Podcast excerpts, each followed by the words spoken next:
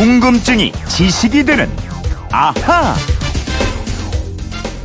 휴대폰 뒷번호 0295 쓰시는 청취자가 문자 주셨습니다. 싱가포르 북미 정상회담에서 구르카 용병이 경호를 담당한다는 뉴스를 들었는데요. 구르카 용병이 아주 용맹하다고 하는데 대체 어느 정도인가요?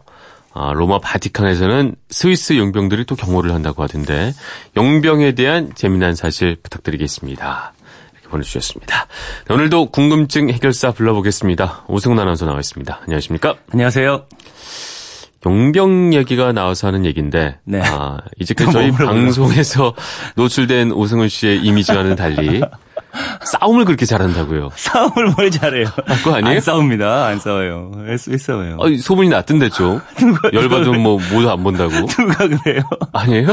화가 나면 다 사람들이. 어, 이런 게 너무 무서운 거야. 뭐 호신술이나 격투기 같은 거 배운 적 있나요? 아, 뭐 많이 배우진 않았고 네. 유도. 네, 초단 유도요? 정도. 어. 예, 맞습니다. 보통은 태권도인데. 알겠습니다. 까불지 않겠습니다. 당신을 존중합니다. 네, 이상한 소리를 자꾸 하세요. 네, 어쨌든 네. 오승훈 씨처럼 그러니까 구르카 용병 아 그렇게 용맹하다고요. 네, 저처럼은 아닌데 굉장히 용명하다고 해요. 네. 구르파, 구르카 영병의 모토가 이거라고 합니다. 비겁자가 되느니 차라리 죽겠다. 아, 멋있죠. 멋있다? 네. 음. 그리고 이 퇴역한 구르카 용병이 40대 1의 전투에서 다 물리쳤다. 또 뭐 용병들은 한 번 칼을 뽑으면 반드시 피맛을 봐야 되는데 네. 만약 적군의 피를 못 묻히면 자신의 살이라도 베야만 칼집에 칼을 다시 꽂을 수 있다. 네. 또 이런 것도 있어요. 영국과 아르헨티나가 포클랜드 전쟁을 벌일 때 네. 구르카 용병이 쳐들어온다 이렇게 말하면 아르헨티나군이 이 한마디에 혼비백산하고 주랭랑을 쳤다. 어. 이런 이야기들이 마치 전설처럼 강호에 전해지고 있다고 합니다. 정말 어느 정도인지 뭐 짐작이 되는데 네. 뭐 이 사람들이 쓰는 칼도 이게 유명하다고요? 예, 이 칼이 쿠글이라는 이름의 칼인데요. 이 보통 칼이랑은 약간 다르게 네. 휘어진 이게 왜 아까 아저씨에서 뭐 원빈과 싸우는 네. 상대 두목이 쓰는 칼. 이 영화에 나오는 칼이랑 비슷한데요. 오. 칼 다루는 솜씨가 대단해서 상대가 꼼짝 못한다고 네. 합니다. 영화 같은 일을 뭐 현실에서 실행하는 사람들이다 이렇게 볼 수 있을 것 같은데 네. 근데 왜 구르카 용병이 싱가포르에서 경호를 맡게 된 거죠? 네, 구르카는 네팔 산악지대에 사는 몽골계 소수 부족이에요. 네. 19세기 초반에 영국군이 네팔을 침공했을 때 끝까지 저항한 전사들입니다. 아. 당시에 영국군은 이 총을 비롯한 최신 무기를 동원을 했습니다. 그런데 네. 쿠구리로 대적하는 이 구르카족 때문에 엄청나게 애를 먹었어요. 그래서 전쟁이 끝난 다음에 돈을 주고 용병으로 고용하기 시작했고요. 네. 지금도 구르카 용병을 고용하고 있습니다. 그래서 그 포클랜드 전쟁에도 참전을 했다고 들었는데 그랬었군요. 네. 영국군은 매년 200명을 선발하는데요. 네. 네팔 청년들이 약 3만 명이나 지원을 한다 그럽니다. 그리고 여기서 떨어지면 인도나 싱가포르가 또 용병을 뽑는데 여기에 아. 지원을 해요. 싱가포르 경찰은 매년 약 300명을 뽑는데요. 네. 현재 싱가포르 경찰 병력의 15%인 1,800명 정도가 구르카족이라고 합니다. 아, 어제 뉴스 보니까 이제 김정은 위원장이 싱가포르 총리 만나서 네. 아 되게 우리를 위해서 잘 준비해줘서 고맙다 뭐 이런 얘기를 하는데 결국에는 그 싱가포르에서 음. 고용한 경찰 중에 일부가 구르카 용병이었던 거군요. 그렇겠죠. 그렇죠. 네. 아, 또 교황이 계시는 바티칸 지키는 스위스 용병 이분들도 무척 유명하다고요. 그렇습니다. 용병은 돈을 받고 고용돼서 전투를 하는 병사들을 말하잖아요. 네. 이 세상에서 두 번째로 오래된 직업이다. 이렇게 얘기할 정도로 역사가 오래됐습니다. 멀리 고대 이집트부터 그리스 로마 제국 시절에도 용병이 있었고요. 네. 중세, 근대 그리고 현대 바티칸에 이르기까지 곳곳에서 용병들이 활약하고 있습니다. 네. 스위스 사람들은 왜 용병으로 나섰고 또 왜 이렇게 유명해졌을까요? 네, 스위스가 지금은 뭐 시계 산업도 유명하고 관광 산업으로 막대한 돈을 벌고 있잖아요. 네. 그런데 과거에는 먹고 살기가 힘든 지역이었습니다. 네.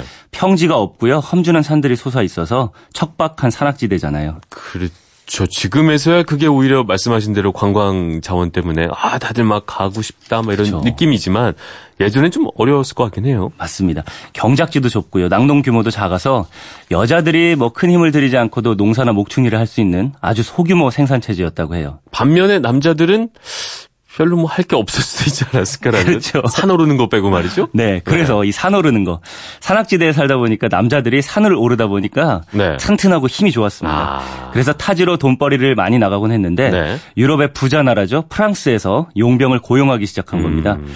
돈을 많이 줄 테니까 와서 전쟁을 대신해 달라 아니면 왕을 지켜 달라 이렇게 해서 계약서를 쓴 겁니다. 그러니까 산 타던 힘으로 네. 전쟁을 해보자 뭐 이런 것 같은데 그런 거죠. 그럴 듯 했겠네요. 아, 집에서 막 그랬을 거 아니에요. 당신은 산 타는 거밖에 할수 네. 있는 게 뭐가 있어? 이 소리 듣다 보면 그래 나 프랑스 간다. 아유 막 이런 마음으로 네. 갔을 수 있을 것 같아요. 말씀하신 대로 이 남자들뿐만 네. 아니라 집안의 여성들 그리고 국가 자체도 무척 좋아했대요. 네. 예, 돈을 붙여오면은 살림이나 국부가 늘어나는 거니까 그렇겠죠. 그래서 스위스에서는 일찍부터 국가가 정책적으로 장려하는 용병 산업으로 성장을 했고요. 네. 건강한 젊은이들이 앞다퉈서 용병이 되려고 했습니다. 사실 뭐 집에 있어봐야 먹을 것도 없고 음. 이래주거나 저래주거나 마찬가지다 이랬던 거죠. 그렇죠. 피해 대가로 돈을 번 셈이다. 뭐 이렇게 볼 수 있겠 군요. 그렇습니다. 스위스 용병의 최대 고객은 프랑스라고 말씀을 드렸는데 네. 약 300년 동안 50만 명의 스위스 용병이 사망했다고 합니다. 아, 그래서 프랑스 관리가 스위스 용병에게 이렇게 얘기를 해- 합니다. 네. 우리가 너희한테 준 돈을 다 합치면 세느강을 메우고도 남는다. 그랬더니 또 스위스 용병이 되받아쳤어요. 우리 용병들의 흘린 피는 세느강을 넘치고도 남는다. 아, 너무 슬픈 얘기네요. 그죠? 네. 아, 근데 그래 이렇게 오랫동안 어쨌든 프랑스를 주 고객으로 해서 용병을 운용을 하면서 유명해진 거군요. 맞습니다. 숫자도 많았지만요. 네. 아주 용맹했다 그래요. 군대 다녀온 분들 아시겠지만 병력은 일사불란해야 되잖아요. 그쵸. 호흡도 척척 맞고. 음. 그런데 스위스 용병들은 같은 마을 출신이라 그런지 눈빛만 보고도 알 수 있었습니다. 네. 그리고 돈이 걸린 일이니까 열심히 싸웠는데요. 프랑스 대혁명 때 시민군들이 왕을 끌어내릴 때 끝까지 맞서 싸운 게 스위스 용병이었고요. 네.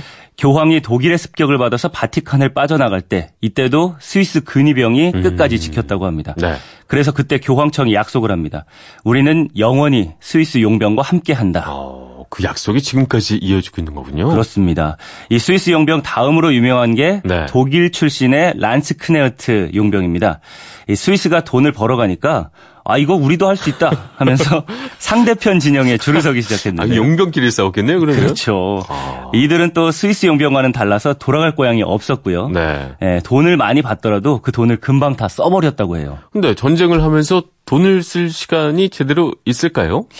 그럼요. 이쓸 시간 있습니다. 왜 우리 예비군 훈련 가면은 물건 파는 상인들 따라오잖아요. 네. 옛날에도 주보 상인이라고 해서 다 따리, 따라다니면서 술, 담배, 도박, 매춘 뭐 이런 온갖 것들을 다 제공했기 때문에 네. 돈을 받아봐야 흔적도 없이 사라져 버렸습니다. 집에서 부인이 가서 돈 벌으라고 보냈는데 힘드니까 거기 다 쓰는 거구나. 네, 그런 것도 있고 란츠크네트 용병들은 주로 고향에 없었다고 하니까요. 아, 이거는 란치카네트 얘기였군요. 예. 네. 그래서 이 사람들은 전쟁이 끝나면 곳곳을 이 전전하면서 도둑질도 하고 음. 노상강도 방화, 살인, 약탈 이런 것들 일삼았고요. 네. 어디서 용병 부대를 모집한다는 소리를 듣기만 하면 너도 나도 달려가서 악명을 떨쳤다고 합니다. 근데 이 정도로 많이 악명을 떨쳤다는 거는 그만큼 용병에 대한 수요가 많았다는 얘기 아니겠어요? 전쟁을 많이 했다는 얘기겠네요. 그렇죠. 국가 입장에서도 또 용병을 쓰는 게 더 효율적이었어요. 네. 징병제로 시민군을 모집한다고 해도 어, 훈련을 시켜야지. 그렇죠. 또 먹여야지. 또 시간 비용 이런 게 더 들어갔거든요. 음. 그래서 용병 수요가 많았는데 미국 독립전쟁 때도 용병들이 들어갔고요. 또 네. 현대에도 베트남전이라든가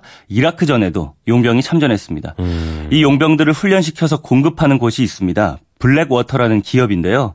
미국 특수부대 네이비실 출신이 만든 기업입니다. 아, 오히려 가장 중요한 어떤 작전이랄까요? 가장 위험하고 중요한 작전들은 이런 용병이 현대사회에서도 어, 수행하고 있지 않을까 뭐 이런 생각 들게 되는데 맞아요. 이 용병이라는 게 결국에는 현대 사회에서도 없어지지가 않는 거군요. 네, 저는 이렇게 생각이 돼요. 네. 이제 로봇이 워낙 발달하고 있잖아요. 그러니까 위험하다고 말씀하셨으니까 이런 위험한 것에는 오히려 더 많이 인공지능 로봇 용병 같은 것들 이런 것들이 자리를 차지하지. 않을까 네. 싶습니다. 그러면 오늘의 앗 이런 것까지는요. 우리가 이 자유계약직으로 일하는 전문가를 부르는 영어 이름이 있잖아요. 프리랜서 말씀하시는 거죠? 맞습니다. 네. 이 프리랜서의 기원이 바로 용병입니다. 오. lance라는 단어가 창 또는 창을 들고 다니는 기병이라는 뜻인데요. 네. 창 기병이죠. 왜 중세 영화 보면은 기사들이 말 타고 창 들고 나오잖아요. 음. 이 창이 바로 lance입니다. 어떤 왕이나 귀족들에게 소속되지 않은 채로 네. 돈을 주겠다고 하면 바로 가서 계약서를 쓰고 창을 휘두르는 자유롭게 그러니까 free하게 네. 왔다 갔다 하는 lance병, 아. 창 기병들을 freelance라고 불렀습니다. 자유롭게 창을 휘두르는 거죠. 맞습니다. 프리랜스. 제 와이프도 freelance인데 자유롭긴 한데 부르는 데가 없네요. 어, 많이 나오시던데 노래도 어, 하시고. 그래요? 네. 어. 좀 아쉬워요. 알겠습니다. 오늘 0295님 덕분에 아, 용병에 대해서 저는 용병이 이렇게 과거에는 엄청나게 많았다는 걸 알았지만 말이죠. 네. 최근까지도 이렇게 곳곳에서 활약하고 있다는 거는 오늘 처음 알았습니다. 준비한 선물 보내드리겠고요. 네, 우리처럼 평소에 좀 궁금한 게 있는 분들 어떻게 하면 될까요? 네, 그건 이렇습니다. 인터넷 게시판이나 MBC 미니 아니면 휴대전화 문자 샵 8001로 보내주시면 됩니다. 네. 문자 보내실 때는 미니는 공짜지만 휴대전화는 짧은 건 50원, 긴 건 100원의 이용료가 있다는 거 알고 계세요? 알겠습니다. 궁금증이 지식이 되는 아하 오승훈 아나운서였습니다. 고맙습니다. 감사합니다.